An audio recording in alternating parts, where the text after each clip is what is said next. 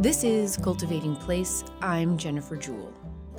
To prepare for your own personal and perhaps public displays of celebration for the new year, we thought we'd inject a little bit of unadulterated floral and foliage fun into your listening week. Joshua Werber is a floral designer and creative based in Brooklyn, New York. He's perhaps most well known for his floral tete a tete adventures and images. Drawing from the natural world, Josh's work is an exploration of emotion through the act of creation. His lush aesthetic and sculptural approach to flowers playfully ornament and engage with the interior or exterior landscapes. Designing provides him with the opportunity to intuitively trust, feel, and to allow the material to guide its own creation.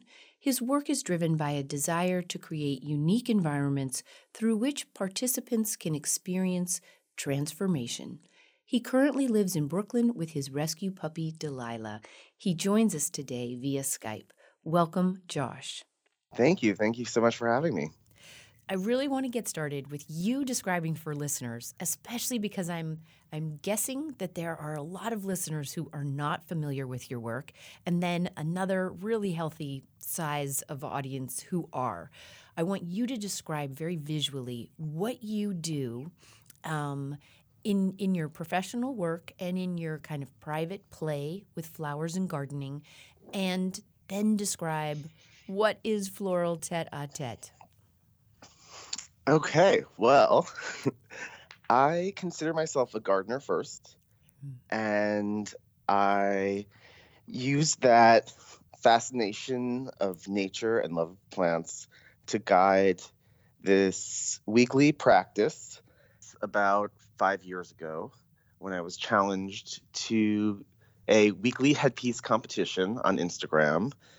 And it is a floral headpiece competition. I create these elaborate floral headdresses. Do you have a garden there in Brooklyn? I do. I have a front garden and a small back garden. And do you garden there kind of year round in terms of cutting things or being inspired by materials throughout the seasons? Yes, it's very important for me that gardens are multi seasonal and that there's year round interest, if not for cutting, then just for visual stimulation. Mm-hmm, mm-hmm. And I'm working mostly with the contain within containers right now mm-hmm. in this garden. Um, I have another garden at my parents' house on Long Island, which is on a third of an acre, and that's sort of divided up into garden rooms, and it's much more of a traditional garden. Yeah.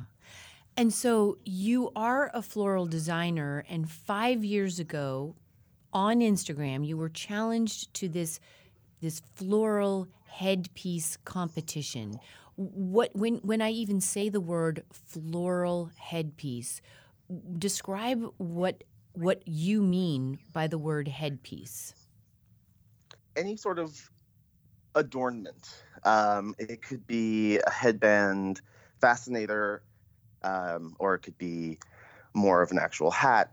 But it can any sort of botanical adornment that sits on the head. And so, five years ago, who challenged you to this? So I was at a workshop, um, which was part of the seasonal bouquet project, and I met a woman named Kumiko Matsura, and we had a bonding moment with flower crowns. And a few weeks later, she saw on Instagram I had dressed up. If you're familiar with this book by Hans Silvester, Natural Fashion, it chronicles these tribes in Ethiopia by the Omo Valley River, and they do these incredible botanical adornments. And so she saw this on Instagram and challenged me to a weekly headpiece competition. And we set up that the rules would be that it had to stay on your head when you jumped up and down, and that we were going to post on Thursdays. And and that was it. And so that began. So you were already an active floral designer doing doing events or or or budding, but yes. Mm-hmm. And this challenge gave this very unique kind of focus to to your work. How long did it go on as a weekly practice and and describe a little bit where that has led you to date with your current work? The challenge changed everything. It started me um, on this weekly practice, and the just the act of having a weekly practice was life changing. Before I started this, I was kind of jumping around a bit. I hadn't really stuck to anything for more than a year or so, and weekly practice was kind of the first thing I stuck to consistently every week for years. And that consistency and holding myself accountable and putting my work out there consistently eventually after a couple of years really paid off. Yeah. Because it it really it, it's the identity you're known for now. Like you had said earlier, that I'm shouldn't say this, but most people when they meet me in, in person, they're surprised that I'm not having I'm not wearing flowers on my head. That's great. So let's step back a little bit, and I want to hear about your earliest influences that that led you to being first a gardener at, at heart and and you know at your most basic being a gardener and then what drove you towards being a floral designer that then eventually found your feet in this particular way so my mother is a biologist and was a science teacher when I was growing up. So that is was a huge influence on me in terms of plants and she was always pointing out what was growing on the side of the road when we would take road trips and mosses and lichens and uh, just you know pointing out natural wonders. Mm. And my father is an architect by trade and a designer, so we would always take these you know family trips to visit gardens and estates and interesting buildings and locations that I would, you know, as kids we would dread, and now I drag people to visit the same places. And basically, so that that was sort of ingrained in me. And when uh, I was 15, these um, this white pine fell on my parents' house when during a, a windstorm, and I took on the project of sort of re-landscaping the backyard. And before that, I was really was really into Martha. Uh, I was collecting Martha Stewart Living and reading all about gardens, and I would watch uh, the Victory Garden on Channel 13. Mm-hmm. uh, I didn't have cable growing up; I was deprived, so I watched a lot of PBS and a lot of things that I learned how to do, like cooking and gardening. I learned on PBS. Um, but um, so yeah, I would read bulb catalogs and seed catalogs and and just would you know there are certain things that uh, I can remember for some reason, and a lot of things I cannot. But one of those things is plant names and and and yeah, so that's that's sort of how I got into it, and then um, I took a little um, I guess, mental health sabbatical um, from New York. Um, and I moved to South Utah for a few months. I moved to this artist community uh, in South Utah. And my plan there was I was going to go there and paint. And um, and I found painting to be really painful and tedious. But they had a ceramic studio um, in this little artist village, and I found myself in this ceramic studio for hours and hours and hours every day and was doing ceramic sculpture mm-hmm. and it was all about like building these natural abstract forms and it was sort of a combination of the act of construction and then deconstruction carving away at what i had built up and i like to work sort of big and gestural and clay sort of allowed me to work kind of fast and big and three dimensionally, mm-hmm. and um, and yeah, so um, I was my cousin's. I was at my cousin's wedding, and there's um, a florist in New York called Saipua, who I'm sure guests on this podcast have mentioned before, mm-hmm. and um, I had seen their work and it's like, "Whoa, what is this?" uh, I need to I need to do this. I need to know more about this. Mhm. So um, I signed up for uh, a workshop, which um, you know, flower workshops are are really are the thing these days. They were just sort of starting out a years back, you know, and was doing a couple of those. About how old were you when you were, um, or how many years ago was it when you were in the Utah Artists Experience? Uh, so that was 2009. And so that that seems like it was a really tr- kind of um, really informative experience in terms of letting you know that you were really creative, but you also needed to be really tactile and a little bit more immediate in in what your creativity was going to create. Am I right in that? Yes, absolutely. Yeah. And the other part of, of what I would say about working with flowers is that I was able to do it was similar to working with clay in that I could create these forms and then sort of carve away at them and it was about making shapes and Mm-hmm. and and sort of the same sort of sculptural techniques. Yeah. And now your floral b- business and work uh, in in the New York area and and perhaps further afield than that does involve some combination of the floral tete-a-tete and floral design for events. Is that correct? That is correct. So describe what what we're talking about when we say this. Like de- describe a recent event at which you put your floral tete-a-tete both skills and beauty and fun to work. I've been doing a couple of these client dinners for companies where the guests have each been getting headpieces, and it's been part of the um, sort of it's been part of the table setting. And um, as guests sit down to their meals, they adorn themselves with, with headpieces, and it's been a really fun uh, way to start off an event. So describe your most recent one. How many guests? How how long in advance did you have to start making your your floral headpieces? What materials did you use? Walk us through the details of that because it so sounds fun to me and I can just imagine, you know, even a two-person New Year's Eve dinner having floral headpieces be part of the the beauty and the play. So the most that they've done is 75, but for Wow. this dinner there were only 26 actually. Okay. And but the the amount of detail that went into these was was probably more than any that I'd ever made before. Wow. Um, it was for a fashion company, and I wanted uh, I wanted to take it to the next level and make sure that it was that the work was impeccable and up to the standards of the brand. Mm-hmm. And it was really fun because I uh, used the collection as inspiration, and for something like that, I was I work with the client to create a cohesive look that meets the needs of what they're trying to accomplish for their dinner.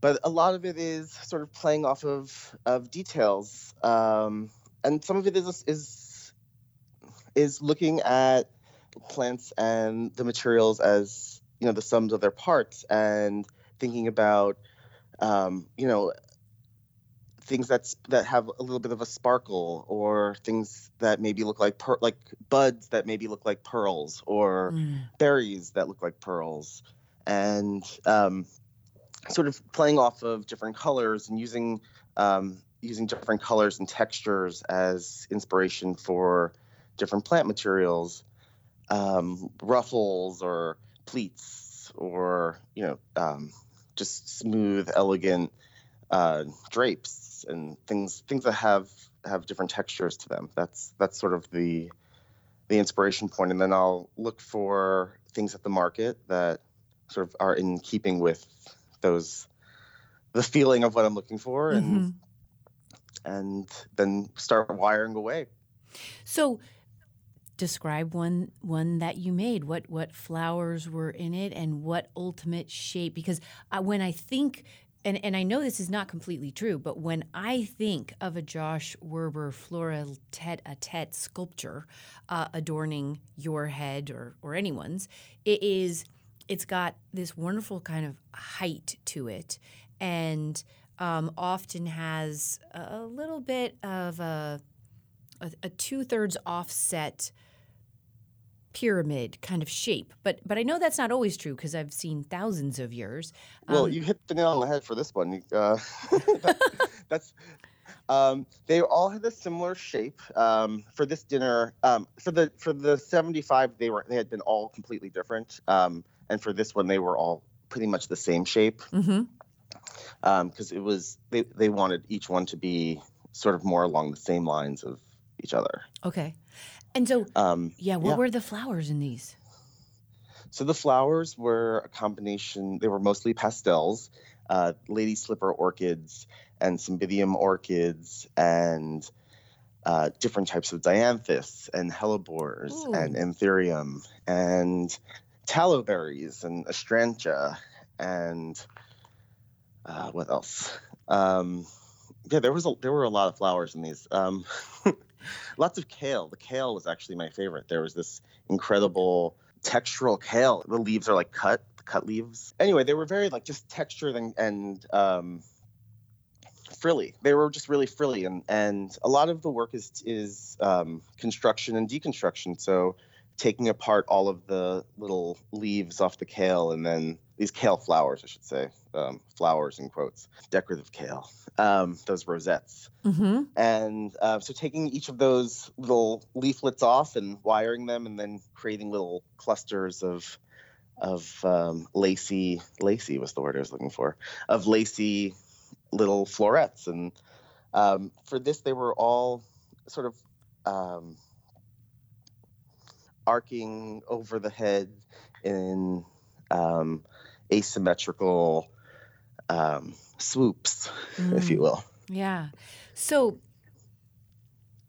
I'm seeing a variety of greens, some some dark greens, and then some if it's sort of the ornamental kale cabbagey thing, rosettes. It's Oh, so they were all those, those were all pink actually. These whites Yeah. and pinks. whites and pinks, and so there does there, there's almost like a little frosty pink feel with the white edging. Is Mhm. that is that uh, accurate? Yeah. Yes. And so you do you start with the base of say a woman's headband hmm Well, uh, most of the time, yes. and then you wire each piece and attach it to the headband. hmm Do Sometimes I'll have a wire attached to the headband, and then all of the flowers then get attached to that wire. and how do directly to the? And how do they get attached to that wire? Is that glue gun or is that more wire? No, it's with um um. It's called floral wrap. It's, Oh, okay. um, like what I would make a boutonniere with that green. Exactly, yeah, tape? that tape. Okay. Mhm. and it comes in all sorts of colors. It comes in the whole rainbow of colors. Who knew that? I always thought it just came in Mhm. the green. And so then you create one and you have your kind of prototype. How how far in advance for the evening of 26 guests did you have to start making your headpieces so that they were all ready? Well, so because they're all fresh flowers, Right. a lot of the materials have to be wired like right the last minute um, or the day before is sort of Okay. the. Um, but then there are other sort of preparations that can take place beforehand. So some of the pearls and some of the more hardier materials could be done more in advance. Yeah, but worked on that for about four days. Four days. And so then you do you keep them in a cooler? How do you transport them? Yeah, they stay in the refrigerator Okay. and they get transported on um, on foam rollers actually. So l- you just sort of slip the headpiece over the roller, and then you can carry quite a few lined up on a Mhm. roller. Exactly. And then yes. when I saw the tablescape in a, or I've seen one of your tablescapes in a photo, do the headpieces actually sort of stand in for the floral table arrangements? Yes. And then the guests become the floral arrangements. Right. I like that idea of uh, of myself and or my guests and or being a guest who was a floral arrangement. That's really that kind of captures the essence of floral tete-a-tete, Josh. It does indeed. It started out as a conversation between two people, which was a tete-a-tete, and now the conversation has gotten much larger.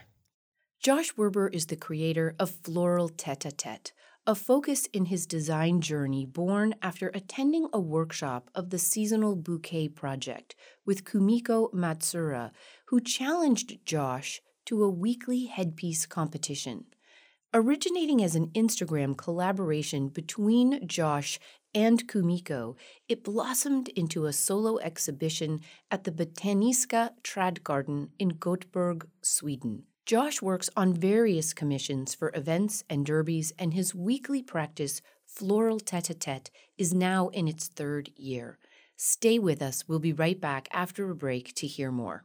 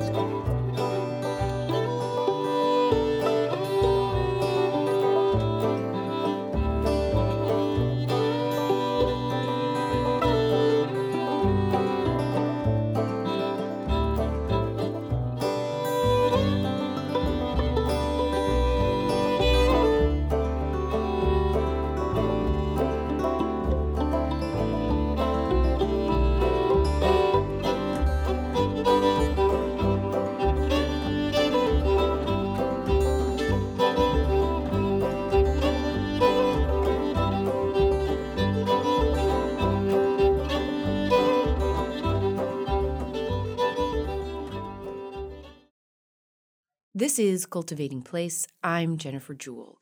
We're back from a break to hear more about Josh Werber's floral design creative journey and his floral tete a tete work and play. Welcome back. When you are are looking at this work and and how you do it and where it's sort of leading you at this point, what are your hopes for this kind of, of work in the world? It's it's creativity, it's playfulness, it's sculptural and but ephemeral elements. You know, I'm I'm just amazed at where it's taken me so far mm-hmm. and excited to see where things go. I'm excited to continue with some of these dinners and to continue, continue teaching? When I think about your work, and for the very reason that I invited you to be a guest at this time of year, it is such a wonderful merging and interweaving of both the floral beauty that we, we see in this world and that we it, that taps into something for, for all of us who are floral or plant people. There is this wonderful positive energy, refilling of our souls. But so much of it can also be a little bit pretentious. It can be a little bit like, is this as good as that? It's a little bit staged. And but in an in an earnest way, in a serious way. And there's something about the work that you are doing which I think you will agree has tapped a nerve for a lot of people in that it does not ask to be taken too seriously, and yet it also checks off all of these boxes of hands-on experience, connection to nature and and beauty, but it's also just plain fun.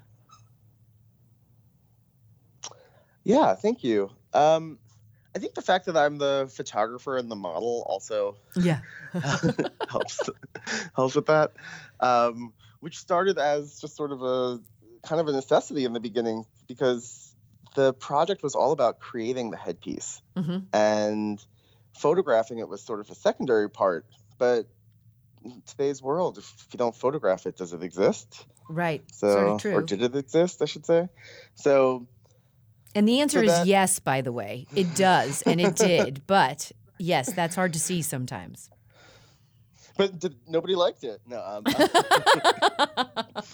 but yeah, no. So that was that was. Um, it just became easier, you know, just for me to just you know put it on myself and photograph it and just selfies, selfie it up. Um, and I also was making them for myself. So yeah, you know, why why why put it on somebody else to photograph? So and in the beginning, um, but yeah, it was. I I do hope to bring a sense of of of playfulness to it, of course. Yeah. And in the beginning, um, were there, I'm guessing that you worked on each piece to the point where you were like, ah, that's it. But in especially maybe those first few years of doing it, were there ones that you can still look back on and say that was that was one of my favorites? There definitely are favorites. The interesting thing about having a weekly practice like that is that you have the the things to look back on and to see the growth. Mhm. You, like you have tangible evidence of growth. And sometimes when you don't necessarily feel that, you you can sort of look at it. Um, but you know, I, I when I had when I first started, I thought, oh, this um, this is these are amazing. And then you know, after about six months, I would look back at the other ones and I'd be like, oh, now these are good. Like those those were all you know, garbage. Now I like really know. it. and then you know, like a year, and then it's like, oh, that was all garbage. Now I really know. You know, so it kind of is that that cycle um, a little bit. But there's yeah, there are definitely some. For me, one thing that I've sort of from from my earliest artistic uh, endeavors, I've always struggled with making things look the way they look in my head. That Mhm. that um, bringing the idea into fruition, and I there is some wiggle room always, you know, to allow for change or for a better idea to come to come through, but Mhm. when I can really get it to look like it looks in my head, that's when it's exciting for me. Yeah. And that's that's kind of the ultimate dilemma of the creative gesture is actually translating it from your creative inner eye into the real world. Whether that's writing, painting, sculpting, or floral design. Exactly. So I want to get back to some of the tangible, no, the mm, the logistics of managing this kind of work at an event or a table. When you're doing a dinner for 75 people, do you have to spray them I mean, because when, when someone's setting a, a, an event for 75 people, the table is set hours in advance of the people arriving and the food getting there. How do you manage making sure they stay fresh and lovely until the guests sit down? That's the challenge. I mean, that's really the that's the challenge of the whole operation. Mm-hmm. Um, it a lot of it starts with material selection. Mm-hmm. Um, a lot of you know, I'm I'm I do a lot of testing, and there's been a lot of trial and error um, to see what is long lasting. So I Mhm. start with that. Um, there are floral preservatives that I do use for something like that. For an event like that, I, I would use um, like Quick Dip, um, Mhm. which helps um, hydrate the flowers. And then there's sprays like Crowning Glory that you can spray on the flowers afterwards. Um, a lot of it is just like is water and and um, keeping things in plastic and cool. Mhm. I mean, a lot of it is temperature. Yep. Um, but yeah, no, that's absolutely the challenge. And part of the logistics is figuring out what needs to be what's what lasts the longest and what can be done the furthest in advance and what needs to be done absolutely last minute because it's just going to last for a few hours and and that's it. But I think what's so special about the work is that it is ephemeral and it Yeah. does only last for a few hours. And I think that's what makes it kind of makes it more fun in a way. Yeah. Do you, so when um, people put them on their head, how do you make the the the headband itself or, or whatever it is that's sitting on the head how do you make that comfortable so that wire and whatever doesn't jab you in the head josh Who said anything about comfort? well it is no, um, fashion every uh, uh, everything is wrapped and and you know uh, everyone is protected so that nothing is nothing sharp is is sticking out it's all it's all wrapped and and does you wrap in tape or do you wrap in like velvet ribbon or or do you do it differently each time it's it's mostly in the in the in tape Okay. And I think you've answered this to some extent because you you've talked about like doing the trial and error, uh, you know, work as you as you go, and you've done this for a very long time. So the weekly practice built this into it. When you are doing a trial, do you sketch something out, or do you just see it in your head and then go and start experimenting and playing with the, the with the material, the headband, the flowers, the wire, the foliage? Um, I generally will start with a sketch. Mm-hmm. Um, if I'm, it, it, well, it depends. If I'm making one or two headpieces, um, or three or four, um, I won't necessarily sketch. But when it's you know 75 or 25, I'll, I'll sketch so that there's some differentiality between things, and Mhm. it's not, you know, I have some, I can sort of work with those sketches to then sort of build on collections. Mm-hmm. Um, um, but yeah, then at a certain point, the sketch just is is a reference, and you start wiring and gluing, and and a lot of it is an exploration and allowing the materials to really express themselves. Mm-hmm. Okay, so I'm going to follow up on that in a second. So when you do a test, like you're getting ready for your your party of 75 or or your party of 25, and you you know a couple of weeks before start doing a, a mock up of what it might be. Oh, a test might just be like rip off a tulip petal, leave it on the counter, and see what happens. So you don't make the whole thing and then walk around no, your house oh, no, and no, make dinner and stuff. No, no, no. Okay. a test i mean when i mean testing i mean just like um you know pulling petals wiring things seeing if it lasts longer wired or out of like in water out of water Mhm. um certain orchids um if you um i've i've wired the each petal individually and if they're treated that way they last longer out of water Mhm. than they do in water without any sort of treatment Okay. I don't know if that makes sense Yeah. Yeah. Yeah. how I describe that, but And so you rarely make a whole test run headpiece before you are actually working on your final pieces. You just do never. I've never. I've never done a sample like let's try this out exactly because we're gonna remake this exact thing. So that, that's And do you that's still not my style. do you still jump up and down with everyone to test them? that kind of got thrown out the window a long time ago.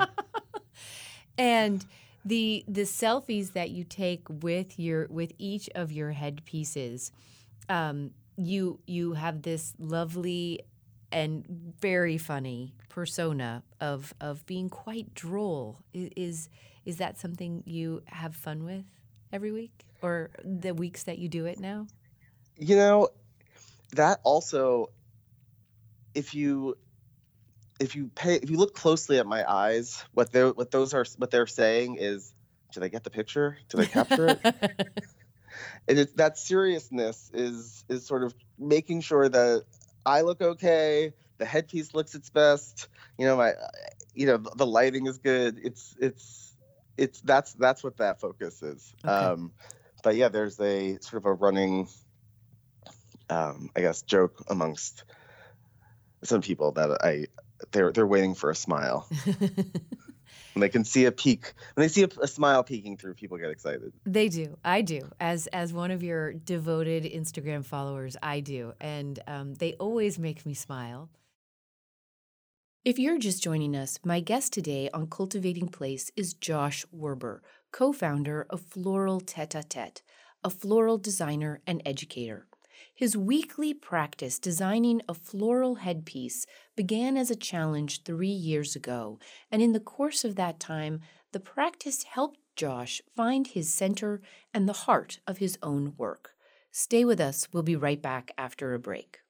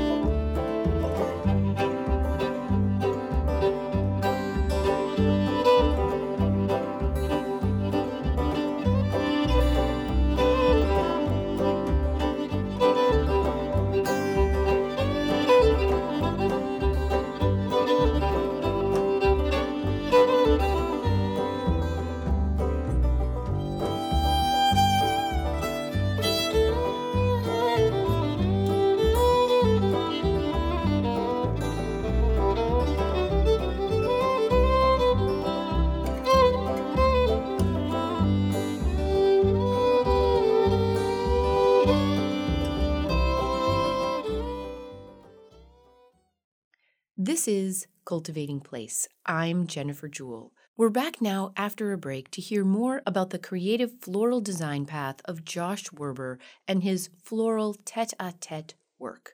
Welcome back. I know that they are each and every one of them striving to express an emotion or an experience or the, the kind of play that you've just gone through with the, these materials that you might have in any image. Have you ever made one sad?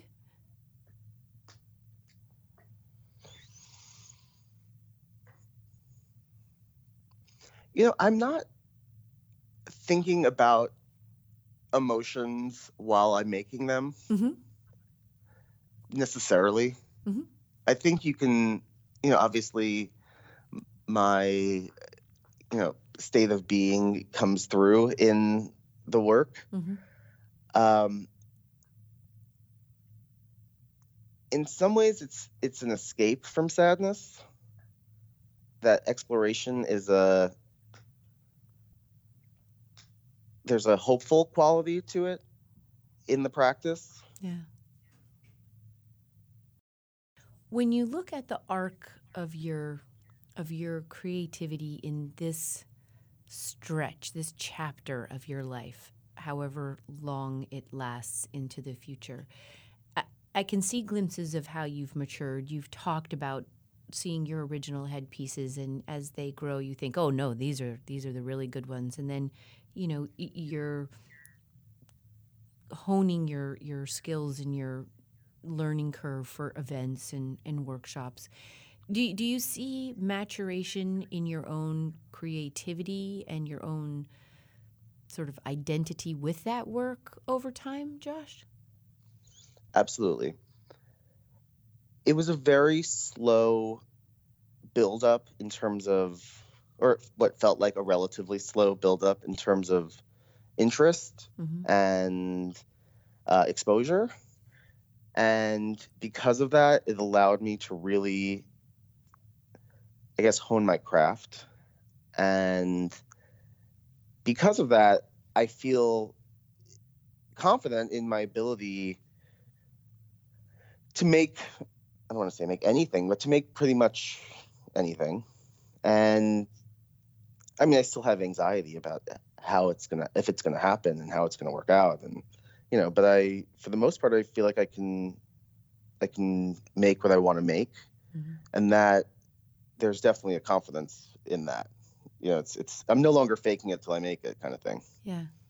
So it's grown you as much as you have grown it, this creative expression. Absolutely. Yeah. So I'm gonna. I would love to end with with two more questions. The first one is, as you head into the holidays, how are you putting this to work in in your own life um, and in your own sort of creative expression at home over over the winter holidays? Well, I've been doing. I have a holiday event coming up tomorrow, but that's for myself. I um the headpieces. Um, I'm not sure there is necessarily a specific. I don't know if I do actually. Is the is the answer to Mhm. to, to that question? So there is not sort of a home based version of of this kind of work that you do just for your own pleasure at home. The The weekly practice is, I would say, is that, Mhm. and I and um when I have when I'm I tr- um I'm taking a maybe a little bit of a break from the practice at the moment. Mhm. I it, I go back and forth. Um, when I have, you know, I just did this event for 26 people on Monday, so I didn't feel the need to make a headpiece today as part of that practice. I feel like I was covered. You know, I, I met that need. Um, giving myself the week off. Um, so, um, but in terms of you know, like if if I were to make something in this time of year, obviously the materials would be more reflective of the season. Mm-hmm. And do you try? But I don't know if that really answers your question. If that, Well, sorry if that. That's okay. Um, and do you do you try to be seasonal in in especially your weekly practice? The work is is always not, I wouldn't say always seasonal. The work tries the work pays homage to the seasons. Mhm. Um, and when it is my own weekly practice, yes, it is 100% seasonal. Um, but seasonal means different things in, in New York Yes. at the flower market. Um, and, you know, it could be what's in season in New Zealand. Um, but, um, but yes, no, there's definitely, I- I think because of my, um, my background as a gardener, I try to pay respect to nature. It's all about the seasons and what grows together. And I think what makes some of my work interesting is is my knowledge of plants and how they grow and and the different stages of growth and you know, how certain plants look different the the different sort of components of the different features and attributes of plants throughout Mhm. the season of the same plant throughout the season yeah. and I, I bring that to to the work or i try to at least And so I want to end with you thinking back over your your experience with this and you have this private kind of weekly practice uh, that's more private with the, you know, building the piece and taking the photo and and that core of your work on Instagram and in images. But you also do quite a bit of out, outreach and, and workshops and, and play with other people and now these these other kinds of bigger events. Is there are there any anecdotes you could share with us or any stories you can share with us where this work you've been doing with other people and it has been particularly moving to you or them? when you see so very often at these dinners the guests are people who take themselves kind of seriously and no one wants to be the first person to put the headpiece on Hmm.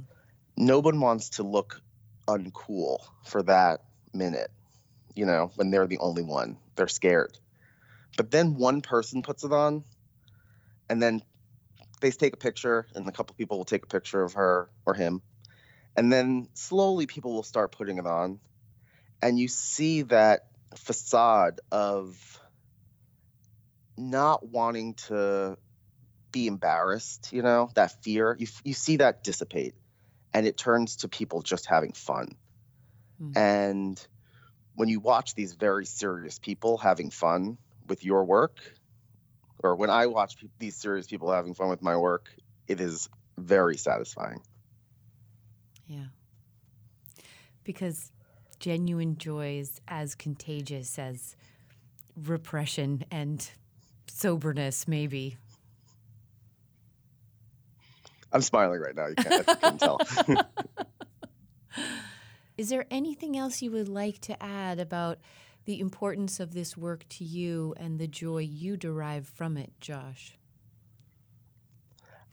I think the one important part for me, and that I, and one thing that I love in teaching and sharing this work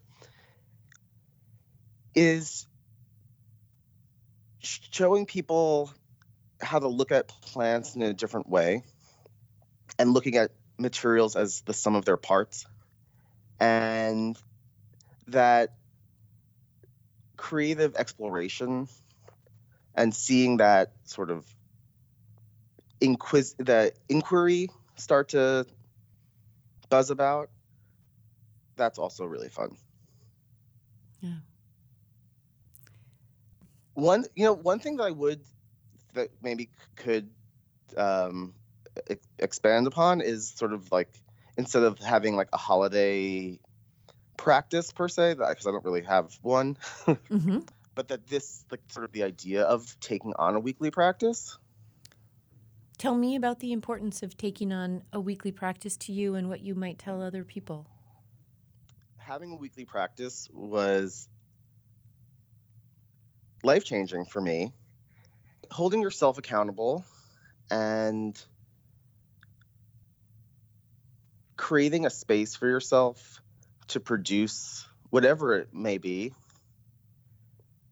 And then for me it was putting it out there into the world. That was that was a key part for me. And i think it's it's it doesn't always translate to every practice but I think putting it out there into the world, this practice helped get me out of a, of a dark place, and it has opened so many doors for me that I would never have even imagined. And I think that there's a tremendous amount of power in the consistency. It's mm-hmm. all about consistency. Yeah.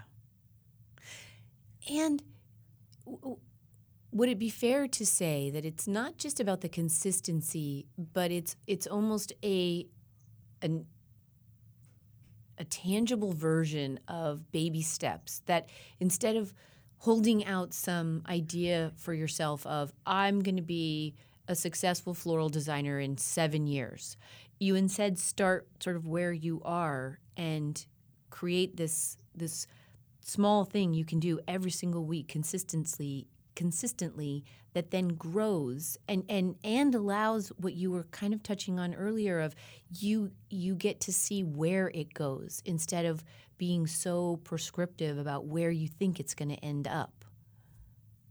Absolutely. I don't have a book to sell but if i did have a book it would be about a weekly practice.